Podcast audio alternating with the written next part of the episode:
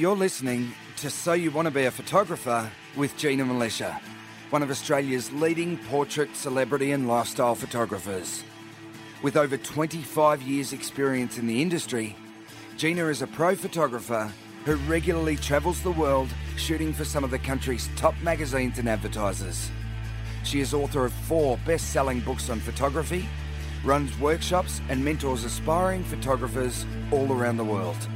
In conversation with journalist, interviewer, and budding amateur photographer Valerie Khoo, Gina reveals what it takes to build a successful photography business, provides a sneak peek into life behind the lens, and talks about her tips and techniques to get the perfect shot. Hello, everyone, and welcome to episode 80 of So You Want to Be a Photographer. My name's Valerie Khoo, and I'm here with Gina Milicia. How are you, Gina? I'm great, Val. How are you going? I'm good. I'm good. What have you been up to this week? I've been trying to keep warm. It's like I don't want to complain. it's Okay. just really cold. It is cold, isn't it? And um, I had a whole day's work planned to do uh, in front of my computer, and uh, the power uh, was turned off because I was doing work up the street. So oh, no. No heating, no power. I had to go up the road and work. It wasn't happy, and so now I've come back and I'm decked out like Rocky. Got my beanie on because the house is freezing, Val. oh, you mean the power's still not No, it's come back on, but just. right? So, um, yeah, the house hasn't warmed up yet.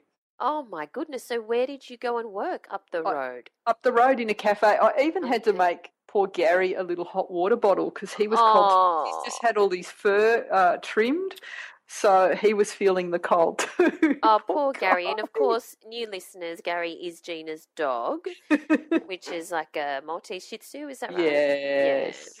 He's pretty special. Is that special in inverted commas? well, you know, he's unusual, your dog, isn't he? no, no, there's nothing wrong with him. he'll he'll just turn sometimes, you know, and decide after Don't thinking go there. you're you're his best friend that he might have what have you been doing, friend. Val? what have I been doing? I oh my goodness, I did so many squats today. Squats, That- go. Yeah, that I don't think I will be able to walk for the next couple of days. So squats with the bar across your uh, shoulders. Yes, both. So across your traps, but also so high up, but also across sort of like a little bit lower. And um, did so many. I can't even. I just How much I can't, weight? Can't feel my legs. Depends what I was doing. So they. I'm not very good with squats. Um, unlike How far down do you go? Do you go all the way down? Um, almost. So obviously, the heavier the weight, the harder that is. So I don't quite go. so you want to be a gymnast, way. folks? Welcome to. That's right. We digress. We're meant to be talking about photography. We're meant to be talking about photography, but here we are talking about dogs and squats. So instead, let us move on. We're going to give a shout out to Michael Brewer. Mm. And Michael uh, has said, I wanted to say how nice it is to be part of this group. I haven't posted for a while because my camera gear was stolen out of my car two months ago. Oh, goodness me, that's awful. Oh. And I've been going through those stages of grief. Oh, understand. Now I'm in a Zen space about it. Hopefully, they will end up with someone who will use them to create something beautiful. That is such a nice know, way of looking it? at it, Michael. Well Yeah. done for coming to that, getting to that stage. Michael continues, Now I'm ex- excited about buying new gear, but have no idea where to start. I have been a Nikon person, but am interested in Canon too and would consider switching now. My budget is around two and a half thousand US, but I could go a little higher. So, presumably, Michael is looking for advice on what to buy. Is that right, Gina? Yes. So when he posted this, I offered to uh, make a list for him of new Mm. gear. And of course, I want to talk about stuff that uh, I'm familiar with. So uh, I've done a, a Canon shopping list for him. Yes. Um, and so basically, uh, my thoughts on like that sort of budget, and I've always said this. I, I think you can get more bang for your buck if you look at buying maybe part of the gear second hand and then getting some of the gear new. So. Um, uh, a good a good place to start, Michael, before you start shopping is to maybe listen to Ep sixty two bargain hunter how to buy new and used gear which uh, we we sort of run through um, how to negotiate for new gear because you can still get uh, a good price on uh, on brand new gear and uh, and also how to buy used gear. So there's lot, lots of handy tips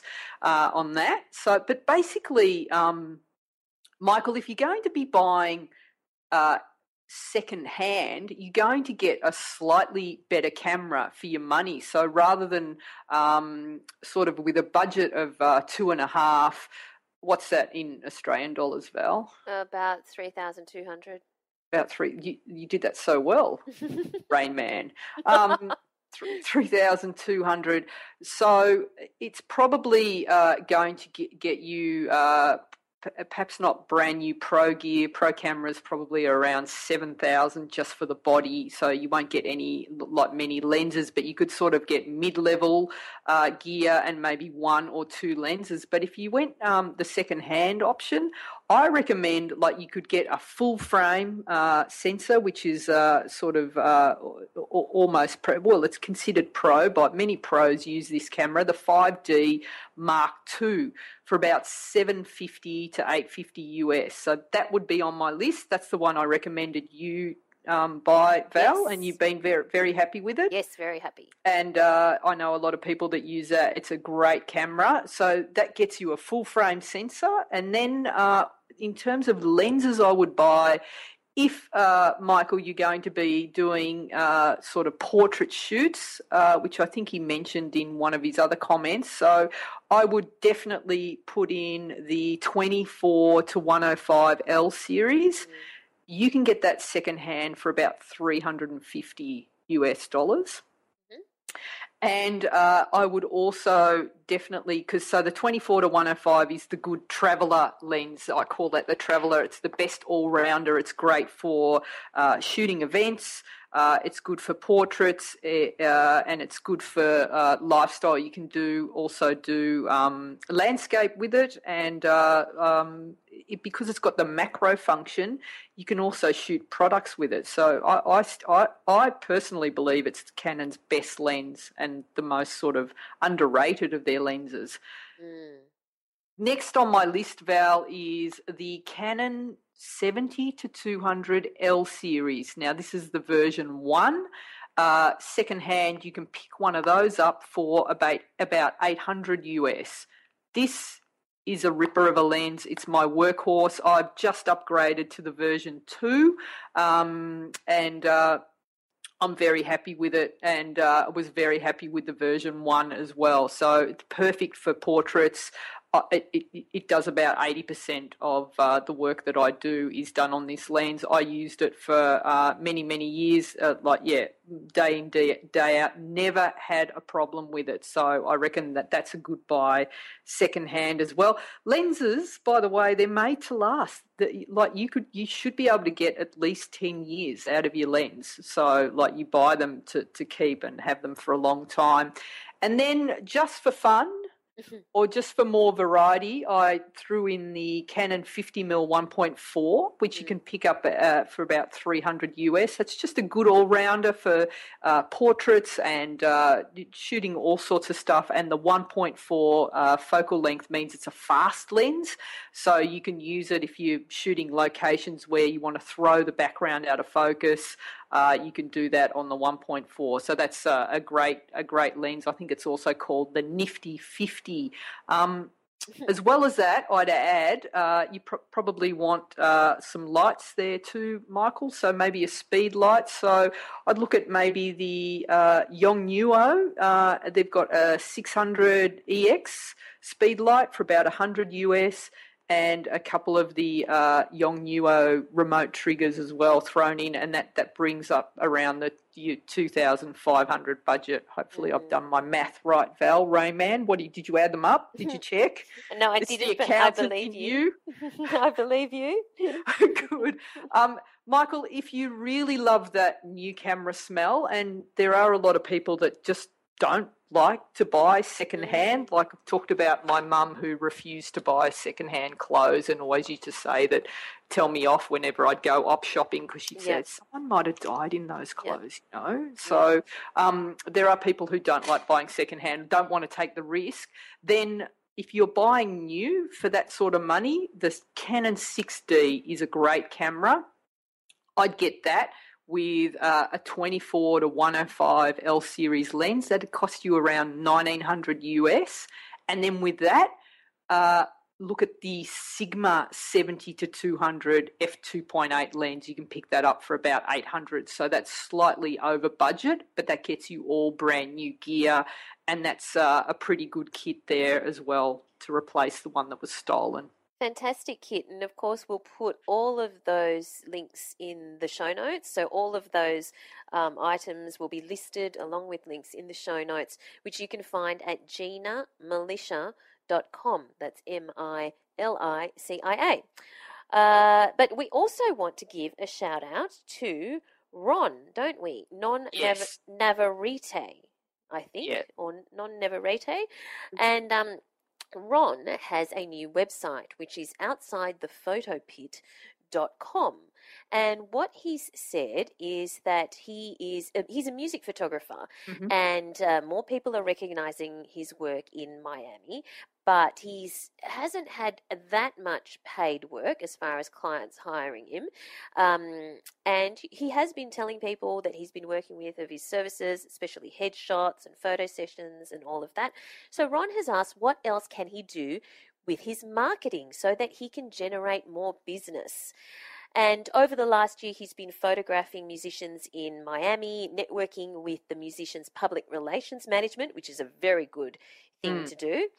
Um, and he's saying that over that time, he's not he's not seeing that he's the first person they think of when it comes to covering their artists. So he's saying it's frustrating to see on social media how an artist I've been working with post a brand new photo and announce it was part of a photo shoot with another photographer. And he thinks, you know, well, why didn't they contact me? So absolutely um, mm-hmm. frustrating. I completely understand, and we'll we'll tackle that in this episode uh, as well. Um, and, uh, you know, Ron says he doesn't just want to be a good local photographer, he wants to do more than that. He wants to photograph bigger name artists and celebrities around the world. So, I absolutely, you know, we've all got to start somewhere, but it's yep. great to have that goal. And ultimately, Ron does want to be the first person people think of when they yep. want their headshots and publicity and photo sessions and stuff like that. So, it, they're all really good questions, mm. Ron, and I'm sure that you're not the only one who is in this situation. Whether you photograph music or or, or whatever industry you photograph, um, I'm sure there's um, quite a few things that we can learn from, um, you know, Ron's questions. So, where do you want to start, Gina?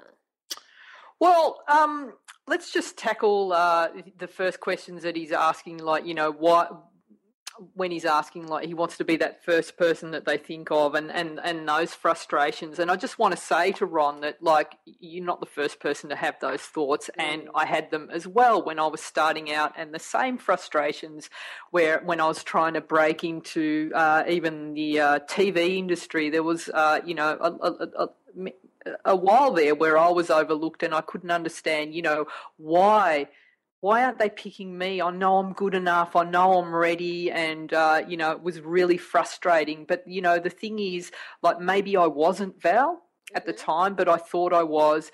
And um, I, in kind of looking back, um, I'm kind of glad that I didn't get the break too early because what happens, the danger is, even if you think or you've got the work um, that's good enough, you might not have the capacity or the experience to work under the kind of pressure that you're going to be put under when you're doing a shoot for real. Do you know what I mean? Mm-hmm. So, um, and and that's um, that's something that, that that needs to be considered. And so, it's kind of good that I had a little bit of time to go away and hone my people skills, to hone my um, lighting skills, to be able to learn how to shoot under pressure. And it was that working with models day in day out that that that taught me how to uh, pose really quickly, pose under pressure, and do lots and lots of and be able to come up with lots and lots of different looks and be able to work that way that gave me a point of difference, Val, to the other Mm. photographers.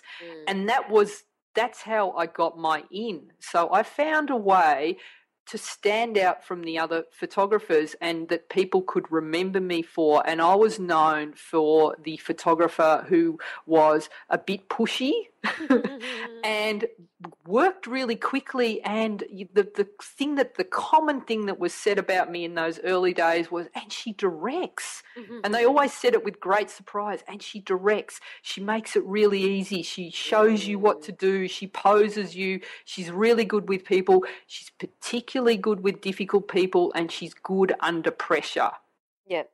And that's so whenever a shoot like that came along, more and more and more, I started to get a reputation as that the photographer that they they called on for that. So Ron, I found a way to find my point of difference. So so what is yours? What is the thing that people are going to talk about in terms of the way you shoot? What do you want to be known for? I know you want to be the best in the business, that goes without say, but what is it? What makes you stand out? It can't be you can't be all things to, to everyone.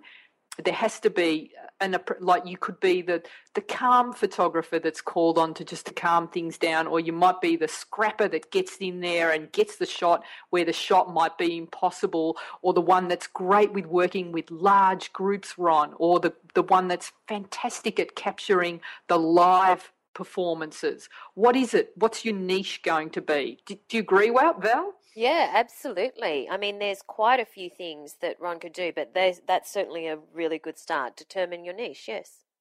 Um, and and the other thing that I uh, recommend, Ron, that you do is really focus on uh, developing your style and Yeah. make that one that stands out. So you want to be able to. Uh, if someone else posts a photo that's yours, I want your friend, you know, people who who who know you to look at the shot and they go, "I didn't even have to look at the byline. I knew it was yours." I Mm. knew by the way the person was posed. I knew by the post production. I knew by the way it was shot that it was one of your shots. And and, and it's like that. That's another thing that um, I'm really proud of in the way that my style has evolved. That like people can say, I opened up the paper, looked on page three, and I knew that was your shot, Gina. You know, because it was just like because of the way it was posed, or the post production, or the style, just knew it was yours. So, so developing your style, Ron, is something that um, you need to um, spend some time working on. And, and the thing that I recommend to photographers is don't be afraid to um, find the photographers who work, whose work that you love. Um, and they could be photographers from like 50 years ago, uh, contemporary ones. I would actually go back in time um, rather than copy what's around now and find the ones that like that that really inspire you and look at their lighting look at how they do their post production look at how they expose look at how they Mm. pose and copy it ron Yep. copy Absolutely. copy copy and what's going to happen is like you might want to set up um, some test shoots where you approach a band and go, hey, I want to shoot like uh, I want to shoot a style, and uh, in, in, you know, I want to do a shoot in this style, and just you know, even copy a famous photo exactly is a really good uh, technique to do. I used to do it, Val. You remember I went through my Herb Ritts phase. Yeah, Then I went through my Annie Leibovitz phase, Yeah. um, you know, and uh, every photographer that in- inspires me, I will go out and go, I want to see what it's like to shoot like them. I'm going to copy them exactly. And then what happens is over the years, your own style evolves and you, you tend to find that you'll take uh, a bit of this, a bit of that photographer, a component of that, and mash them all up. And eventually you develop your own style. Yeah, and it's not as if you're copying it as in copying it because you're just copying a style because obviously you don't have the same model, you don't have the same location, you don't have you're not doing a photocopy of it. You're Yep. just you're, you're just copying a style and I do agree that that is really useful because certainly in the world of magazines when I'm producing my pages in a magazine, I have sometimes just said I'm just going to copy that particular look in, you know, and, it might be in a magazine that I've seen in New York or something like that but I'm doing my version of it, Right. and and it you know it ends up fantastic. Yep. So it, Yep. it- you're right. You're right. Um, in terms of, I, so I agree with all of those things. Um, I think that when you are trying to make a name for yourself as a photographer, because I've commissioned hundreds of photographers, and uh, the things that I look for are obviously number one, good quality shots. Without a doubt, you need to showcase good quality shots. Number two, I always ask myself, is the photographer easy to deal with? It's because uh, who wants to deal with the pain, right? And Yeah. I'm not suggesting at all that you are on, but but in terms of easy to deal with, it you got to think about well, what are they looking for in a photographer? So to give you an example, I'm certainly not a musician, but I speak on stage, and uh, I was at an event a while ago, and the photographer, and usually at these events, the photographers know what they're meant to be doing and what's expected of them. But this particular photographer was new, so she didn't probably know the ropes in a sense or hadn't done too many gigs before. And so you make some rookie mistakes. And one of the things that she did, and because she wanted to, she wanted to stand out because it, she wanted people, you know, she wanted to meet people and hopefully get more business. So she wore quite bright clothes. Right. And if you're tr- meant to be an event photographer, you're meant to blend into the background. Hmm. So while I was on stage doing my thing, there she is going all over the place and she was being really obvious because she had bright clothes Right. and so my i was being distracted by her but so the audience was being distracted by her as well um, i've been in a situation once where a photographer not only did that she also wore really jangly jewelry Right. which if you are speaking on stage and there's this real there's this noise Mm. going on it's not the right thing to do. So I would never book those people again because they haven't got what it takes. What no, they don't know what they need to do to be an event photographer. That's not to say they aren't good photographers. Yep. But you know, you, you got to think. Well, what's expected of you? So, are you wearing the right clothes? Are you? One of the things, another rookie mistake is that photographers think that um, sometimes they need to be the center of attention because they need to garner everyone, you know, get garner the tr- gather the troops, so to speak. But in fact, particularly in music photography, you need to be as unobtrusive as possible because the focus needs to be on the band. Yeah. So you might have all of those things down pat already, Ron. So that's that's just you know mentioning for some people who. Um, uh, who may not have thought of those things. But the other thing, as I mentioned, was showcasing your work. So you're going to be commissioned on the quality of your work. And your website, when you go to the artists gallery, there's 64 photos on it. But the, the thing, and- that's great. That's good to show the length and breadth of your Mm. of your photography. But they are arranged in alphabetical order, and they need to be arranged above the fold. Needs to be the quality of the shot. So your absolute best shots need to be above the fold. Yeah. So you need to pick the the killer shots, the cracker shots, and you have some cracker shots. Yes. but they're not in. They're not above the fold. They're, the the things above the fold are just you know bands starting with A and B. Yeah. And so you need to perhaps think about rearranging the order of your shots so that people see straight away the cracker shots. And see straight away being the operative word there, Val. So Yeah. the thing that I noticed when I went to the site, Ron, is the first photo that comes up. You've got like a cover image of a stage, and I get what you're trying to do here, but you've got to remember that uh, people uh, don't have uh, much patience these days. And No. what's the average length of time that someone will spend on a, a website? It's not very long at all. No. st- statistics are really disappointing when you find out. So you've got to you've got like seconds to grab someone's attention, particularly if you're, say, um, uh, an artist, uh, you represent a band, and and you want to find a photographer. So you'll look up on Google, your name will come up, five other photographers, and um, they'll go to your website, and uh, if they've got to then what you're what you've got if you've got all your work up there but then you're asking people to come in and sift through all the stuff and it's like when you you know when uh, shops have a sale val yes. and they put all the clothes in the but in the sort of this this big sort of um, bin there in front of you and you've got to sift through them all mm-hmm. i won't look no i want them in front of me on a mannequin and all the best pieces there that's how i shop Absolutely. and i know that's how a lot of people so ron the as soon as someone opens your website, I want to see your 10 best images that smack me in the face. Bang, bang, bang, bang, bang. Because if you've got one bad shot on there, that's going to put people off. You want to just have your best work, page one. And then from each of those, uh, if, if you want to then show uh, that you've worked and done a lot of work, that's great. But then you can link to um, each individual band so that they can go on and they can see, okay, when you shot this band, look at all the variety that you've got. That's all great. But page one, needs to really just like showcase all your good stuff there and then. And of course, page one, I mean, Ron, we don't know the structure of your site. So maybe you don't have the option to have your 10 best images on that homepage. So maybe you do have to pick one single image. No, no, as... but he could do that as a thumbnail, Val. Like he's got a full frame image there. He could he could have the 10 shots there as what if, if the website doesn't allow him to do then that. Then it's not mobile responsive.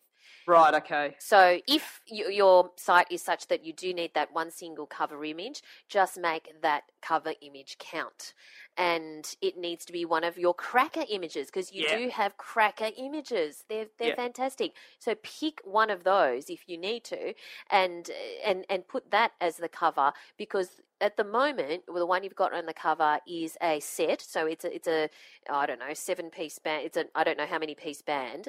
It's a, and, um, uh, on, and all the instruments and booms and microphones are on the stage. So it's set up, but there's no people in it. So there's no musicians, no one's playing, no music's playing. There's no life in the shot. So even though that's certainly a good image for certain purposes, if you're going to have one cracker image, there needs to be life in the shot. If you want to be a music photographer, it needs to have a musician in it who's actually performing. Um, as opposed to you know a, a, series of instruments where no one's playing them. So yeah. Um, uh, yeah, so just a few things in terms of the, the impression that you're giving with giving people, and also a couple of things in terms of uh, when you hand the shots over. This is also a rookie mistake because um, you know rookie photographers do this to me. Is they will download all the files and particularly in a night like um, you know when you've got an event on it's it is hard to transfer files after the event. So sometimes what photographers will do is put them all on a um, USB or SD card or whatever, and give that to you or transfer it straight to your computer.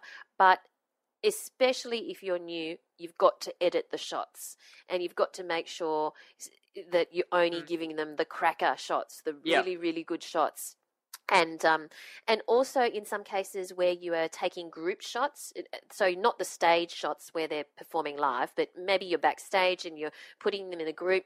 Make sure you listen to the um, uh, episodes we've where, where, we're talking about group shots, or have a look at the posing course that Gina has um, because she covers how to do group shots. Think about how you're arranging the shots because if they're if they're kind of just all standing there um, posing like you know a family photo kind of thing, it doesn't bring that extra element of oomph. Um, and and you might get be capturing those fantastic stage shots, but you also need to be capturing that just that extra element of oomph. Even in your backstage shots, don't be afraid to take that extra minute to pose them. Mm. Um, and if you're in the gold community, look at the way Gina poses te- television casts in the award ceremony shoots. They only it only takes an extra minute, but you, but that direction in the posing um, makes for an absolutely fantastic shot. Yeah. Um, just a couple more things I want to add to that, Val. Um, mm. uh, Ron talks about like the pricing is being overlooked. Right. Uh, it's the, I get where where you're going in the shooting for free uh, to build up the folio, and that's great. But like, there, there has to be a point where uh, you do stop shooting for free because the danger in photographers shooting for free all the time is you get known for free or at a discount is you get known as the free or discount photographer. Yeah. So it's a really dangerous trap to fall in. And and Val, I don't know a single other industry where this is okay and, and why uh, like creatives tend to accept this as okay. So if I went when I went for my coffee today, I could if I use the same line that they use to creatives. So if I said to the guy at the cafe, "Hey, um, I've got a lot of friends." So if you give me my lunch and my coffee today for, for nothing, right? I'm going to bring all my friends back and uh, we're going to have coffee next time and uh, we'll, we'll sort you out then. Just let this one go for today. How's, how's that sound? We go to the hairdresser, same thing. Um, can you can you do my hair for free today? And then down the track, when I've got more money, um, I'll sort you out down the track. Or the butcher, can I have this lamb chop for nothing today? I know a lot of people. I'll get you places. Doesn't work. It's not. So how come we? uh, How come photographers accept that? Well, it's not only photographers, and I just want to disagree with you entirely. I'm a big believer, a big believer in getting some amazing breaks when you. No, no, I'm not disagreeing, Val, with shooting for free, but th- th- it can get to a point where they, it, like, I've gotten some great. I've, I like, I turned a free shoot into a thirty-five thousand dollar client. Mhm. Okay, but it's knowing um, when to shoot for free and when people are taking advantage of you. There's a difference. But by the same token, if you don't feel that you are that you should charge, if you feel that you should work for free, then you people can feel that lack of confidence as well, and they therefore they're not getting the best out of you. Yeah, but but there, but there has to be a time when you've got to bite the bullet and go. I've done my free stint now for the last couple of years. I need to start charging. I agree. I mean, look, I, I agree, and it is a fine balance because there Mm. are people who, yes, like Gina says, do it for too long, but there are people who, in my opinion, do it too early, and they they shouldn't be charging the things that they're charging. Oh no, totally agree. I totally agree with that. But it's the I'm talking about the ones that just go for free for too long, and then or they'll come in at, at the like the discount rate when they, they should be charging uh, like a, a you know a, a- an adequate rate for their services. They're undercharging because they don't believe in their, their, themselves enough. So there's or they're getting something out, the or they're getting something else out of the equation. It really depends. Hmm. All right, so hot topic that one. Um, just just one final tip for Ron: uh, if you're unsure at which of your shots are your hero shots, uh, go to somewhere like uh, what's uh, um, you know those places that will print print um, your your stuff really cheap on uh, like A4 bits of paper or, or something like what, what printing places? What are they called? What's the American equivalent? Kinko's.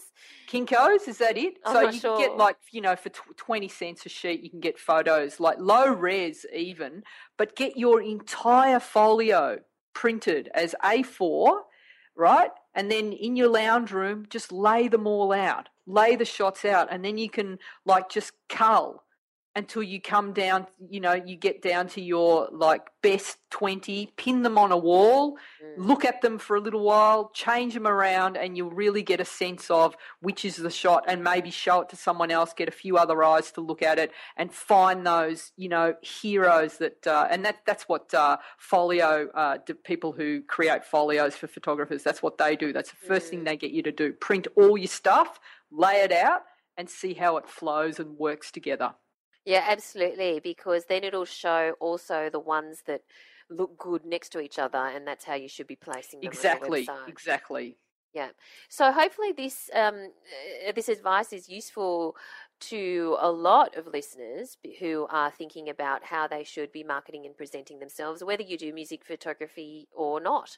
Mm. But um, yeah, let's move on to um, you have a little bit of trivia for us, do you, Gina, about Hunter S. Thompson? Well, so we were talking about Val how um, you know, I was suggesting there to photographers that they copy uh, other uh, other photographers to, to develop their styles, and, that, and that's something that many artists do. So I found out Hunter S. Thompson, the uh, the, the 70s writer, mm. um, he he dropped out of school, like um, middle school, right? Mm-hmm. He decided he wanted to be a writer. He really loved uh, Fitzgerald's Great Gatsby. He wanted to write in that style. He wanted to know what it felt like to write in that style. So he retyped The Great Gatsby several times. Several times. Yes. Goodness.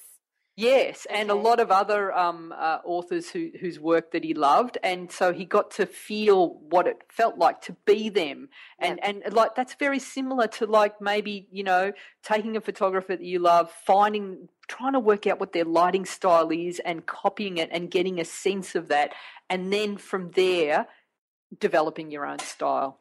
Okay, yeah, that's fantastic. That's a great mm. story. Mm. so now shall we move on to yes. the core of this week's topic, which is how to get multiple shots and looks from your portrait photo shoots? Yes. And uh, this goes beyond saying saying to somebody, "Hey, bring five tops or five dresses." Yeah. because also sometimes not all of those tops or dresses work. Uh, It's it's because you can't just chuck on a new top and take the same shot. You actually want a different look and feel, and ideally a different location, because then people can use those shots in lots of different places. Yes. It doesn't look yes. like they've just chucked on a new top. So yes. I really like this because this is something that I often think about when I'm um, doing shoots or, or producing shoots. Is you know how to get multiple shots and looks from from in the one photo shoot so right.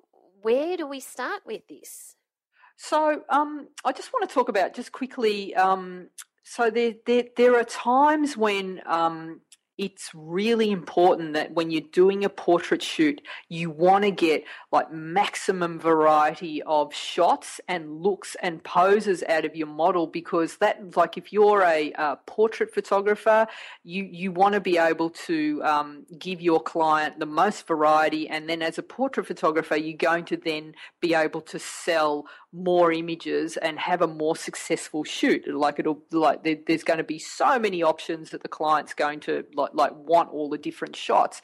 Um, but but there are times when um, this this whole technique of changing up the and, and so when you're shooting you're constantly changing up the the the the, the pose changing the the location and uh, trying to get more more bang for their buck right? Mm-hmm. but there are times when this can backfire. So like and and there are times when it shouldn't be used. So like the times when I don't suggest that you try this technique, and many photographers think that they should, is when you're going for a particular mood or emotion in a shot. I, I recommend that you set up a shot and just go for that one shot rather than trying to change it up and change it up too much. So if you're going for a particularly strong portrait with a lot of mood, then I would just set it up get the shot and don't change anything and just focus on the expression and that's all you're doing because changing up the where the hands are how the model is what they're standing what they're leaning standing sitting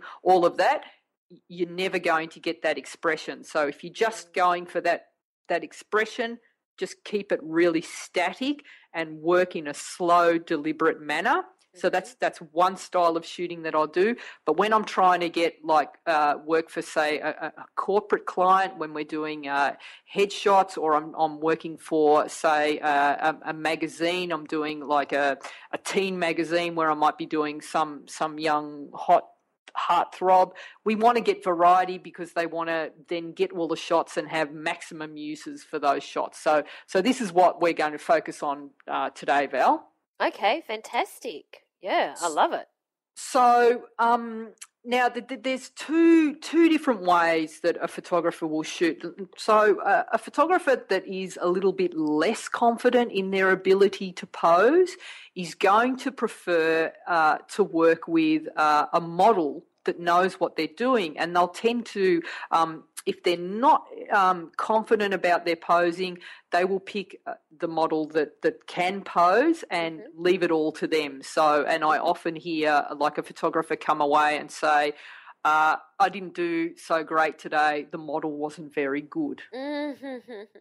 And so don't I, I, I think as a photographer it's your responsibility it, to, you, you, can't blame the model now there are some some people that are easier to photograph than others but if you're good at what you do and you've practiced and you know your stuff you should be able to pull something good out of anyone that you photograph yeah. and uh, tailor the way you shoot to suit their personality. Some people are possibly more comfortable. Some people just seem to, you put them in front of a camera and they're just very relaxed. And it tends to be the people that are um, less. Uh, self-conscious like they're they're not in their heads like you ask mm. them to do something and they do it and without thinking people who are, tend to live in their heads overthink every situation and are wondering how they're perceived when you're asking them to stand in a way. So they question everything and it makes it a lot harder. So you, you learn to, to, to sort of tailor the way you shoot to, to suit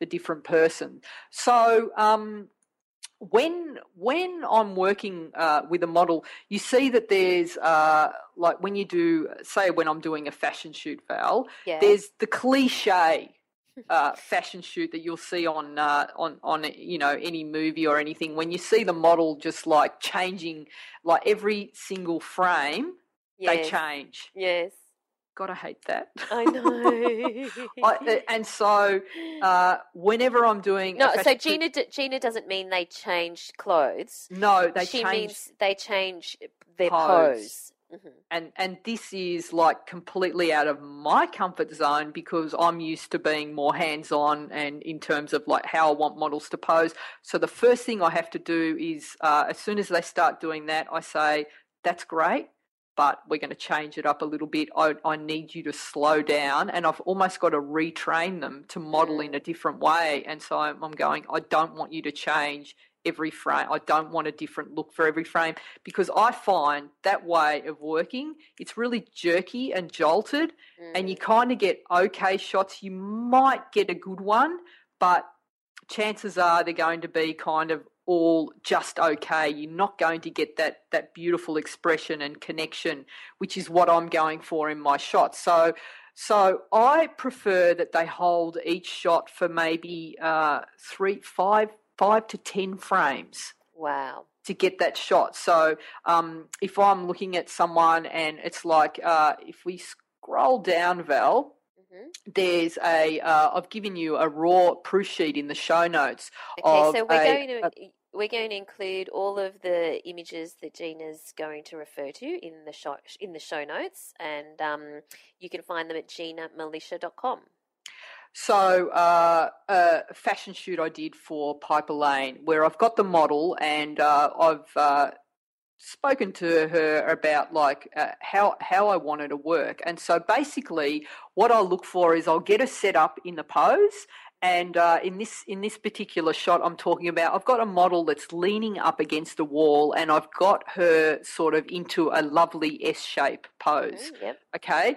Then I say to her, now I just want you to um, hold the the arm pose. So she's brought her arms both up onto her hips and she's holding that, kept the S pose. Now normally if I let her go, her feet would be moving, her arms would be changing, her head would be going in different directions, and I wouldn't be able to nail that shot I was after. But instead, I've slowed her right down, kept that pose, and just got her to do slight tweaks like one hand might come down, then I'll bring it back up. The mm-hmm. head stays at the same direction, but I might bring her face like from profile back to me and back to profile. And I'm just continually looking through the camera and just tweaking, making micro adjustments mm. to her body until I'm seeing and the client is seeing that the fabric is sitting right, the dress is looking right because we're selling the dress. Yep and we want everything right and we want to make sure that it all sits and flows well. So that's how i work. So i can so if i was doing the letting her go it's a lot harder to get that. And i think that it comes out of a fluke as well. So, um, and th- and that's just my personal preference. So uh, obviously, I've seen Gina shoot many times, and I think one of the things, as she's mentioned, that does distinguish her from other photographers in the way she photographs is that every frame isn't wildly different to the next. As she said, they are actually micro adjustments. So it's tilting your chin just one millimeter more to that direction, or it's moving your hand just a couple of centimeters, um, you know, ab- above.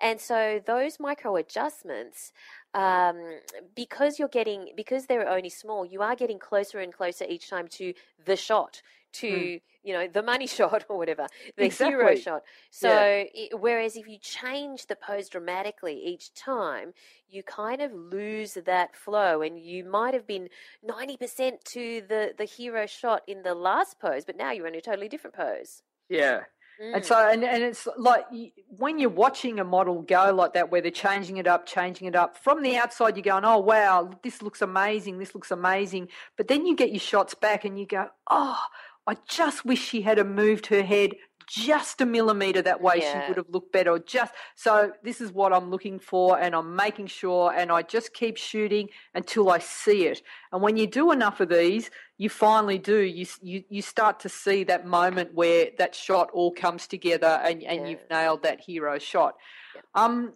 so Val, when it comes to like getting the most bang for for your buck, for your model's buck, for your buck, like making sure you're getting that maximum variety, because often when you're doing uh, portrait shoots, it's not like you can shoot for three days. Mm. So you might have someone, um, say if you're doing uh, the the family portrait style shoot, the senior portrait style shoots, very popular um, with our uh, sort of American listeners, the, the, which is like uh, high school graduates. I think. Mm. I think it's something that should should come in to Australia soon. So there's a great opportunity for someone to set up a business there.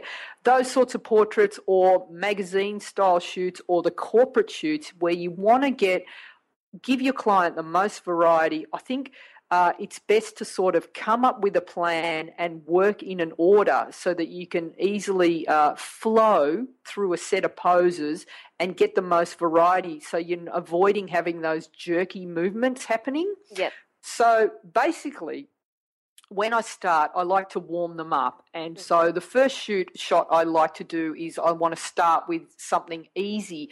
And by starting with something easy, I want to start with a pose that I'm confident explaining and demonstrating, one that I know works for everyone. And I mm. know that if I do it to demonstrate it, i I look good doing it. I look confident, and the person watching me can go, Oh, that looks good you look good there, your body looks good. I'm, I, I feel confident doing that. So you've already sort of sold them the shot. Yep. So I wouldn't go in front of uh, like a model and go, okay, I want you to do this avant-garde, you know, Vogue pose where you know where that one where they stick their elbows in a funny way and they shut out their collarbones, yes. and yes. you just look anyone just looks ridiculous unless you're a supermodel, right? Yeah, so yeah. I wouldn't do that. So I do one like I'll do one lean against the wall and uh, cross you. I know one that I know I'm comfortable with. Yes. Um, and then I work from there. So I might um, have them leaning up against a wall, and then from there you can have that as a three-quarter shot.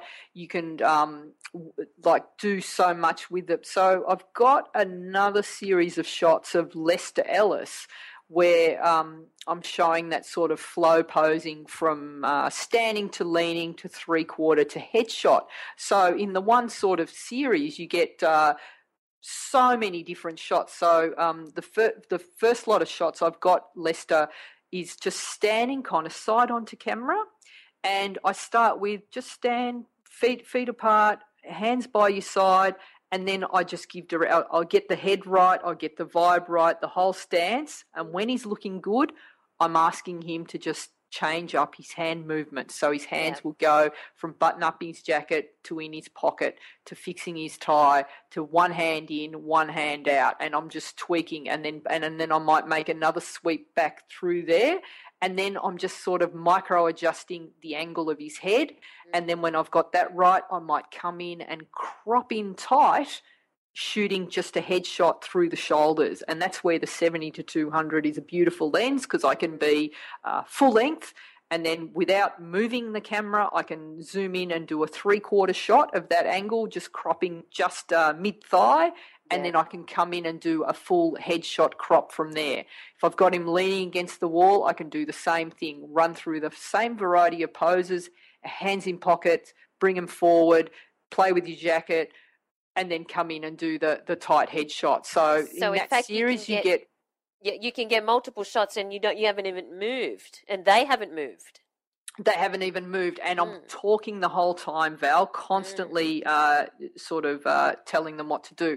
So um, I've also got uh, another series of shots where, like, you you can tell uh, the era that I shoot in by like the which studio, a particular studio, because I'll Mhm. do the a, a- section of that studio to death, because it's like I find my wall, or it'll be the back lane, or it'll be the side wall, Yes. and then I go, I need to find another space to work in because I've shot this to death. So there was one sort of grungy brick wall that I used a lot, and I really, but I just wanted to show like a number of shots that were done over maybe a space of a few months using that wall where I could just show how much variety you can get just leaning someone.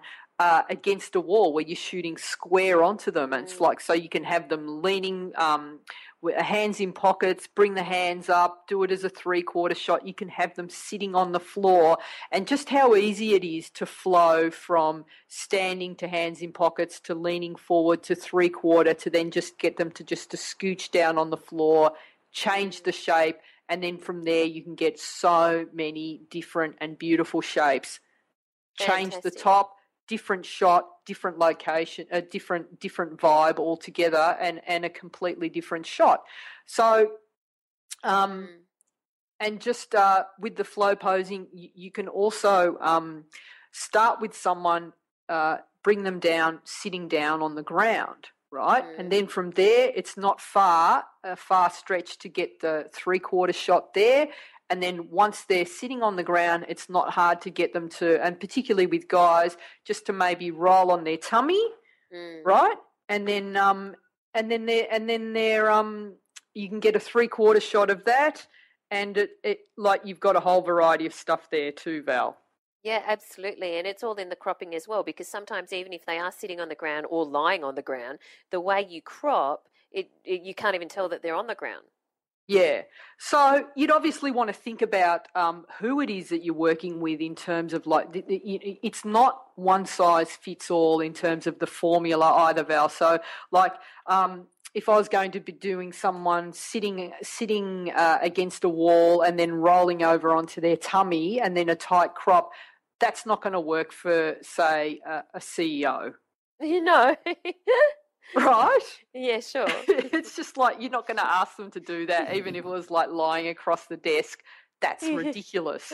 so that's something that you might do for, say, like you know, a, a, a young, you know, a- teen heartthrob or Yeah, a young model or a you know senior portrait. But like, it's also worth thinking about. Um, you know how you're positioning and what sort of series of, of, of poses you might do. So if I was working with the CEO and I wanted a sort of more powerful vibe, I might just stick to the wall series or the freestanding series where you just work his hands and things like that. So or her hands. or her hands Mhm. too. So a few things to think about there, Val. Yeah, fantastic. I love it. So, um, if you guys are doing portrait shoots, have a think about even if you are your aim is only to get one, particularly say you're you know shooting some band photos at at at school, at a high school or something. You often don't need that variety of shots. Use that opportunity though to put some of these ideas into practice and try the option where you are as as Gina says, leaning against the wall, but doing the the headshot, the three quarter shot, the full length shot. Think about doing the micro adjustments because sometimes they can lead you to the hero shot um, quicker than if you're just trying a whole heap of really different, way different Random. options. Yeah, yeah. yeah, yeah, yeah. Um, and have a look at the show notes so you can see what Jean is talking about. She's included all of, the, as she says, the proof sheets, so you can see um, uh, how in one photo shoot, quite a number of different looks can be achieved. Sometimes where the person hasn't even moved or changed. and not even entire proof sheets that I've included, like I've edited down. So, like, sure. you know, I would have uh, 10 to 15 of each different look, but I just wanted to con- condense them so that people could see the variety in poses that yeah, I was getting. So. All right, well, that brings us to the end of this week's episode. What should our hashtag Gina challenge be this week, Gina? While you're thinking of that, if you're new to this podcast, every week we have hashtag Gina Challenge. And what that is, is uh, a theme or topic. So it might be hashtag black and white, or hashtag portraits, or hashtag water, or hashtag reflections, or whatever. And we, during the week, we take the time to go and shoot based on that topic or theme and upload the photos to social media or to the Facebook group or to the Gold community if you're in the gold community um, uh, on on Gina's site. And if you aren't familiar with the gold community, it's an awesome community, awesome, awesome dynamic group of members who are just killing it. And every month you get new tutorials.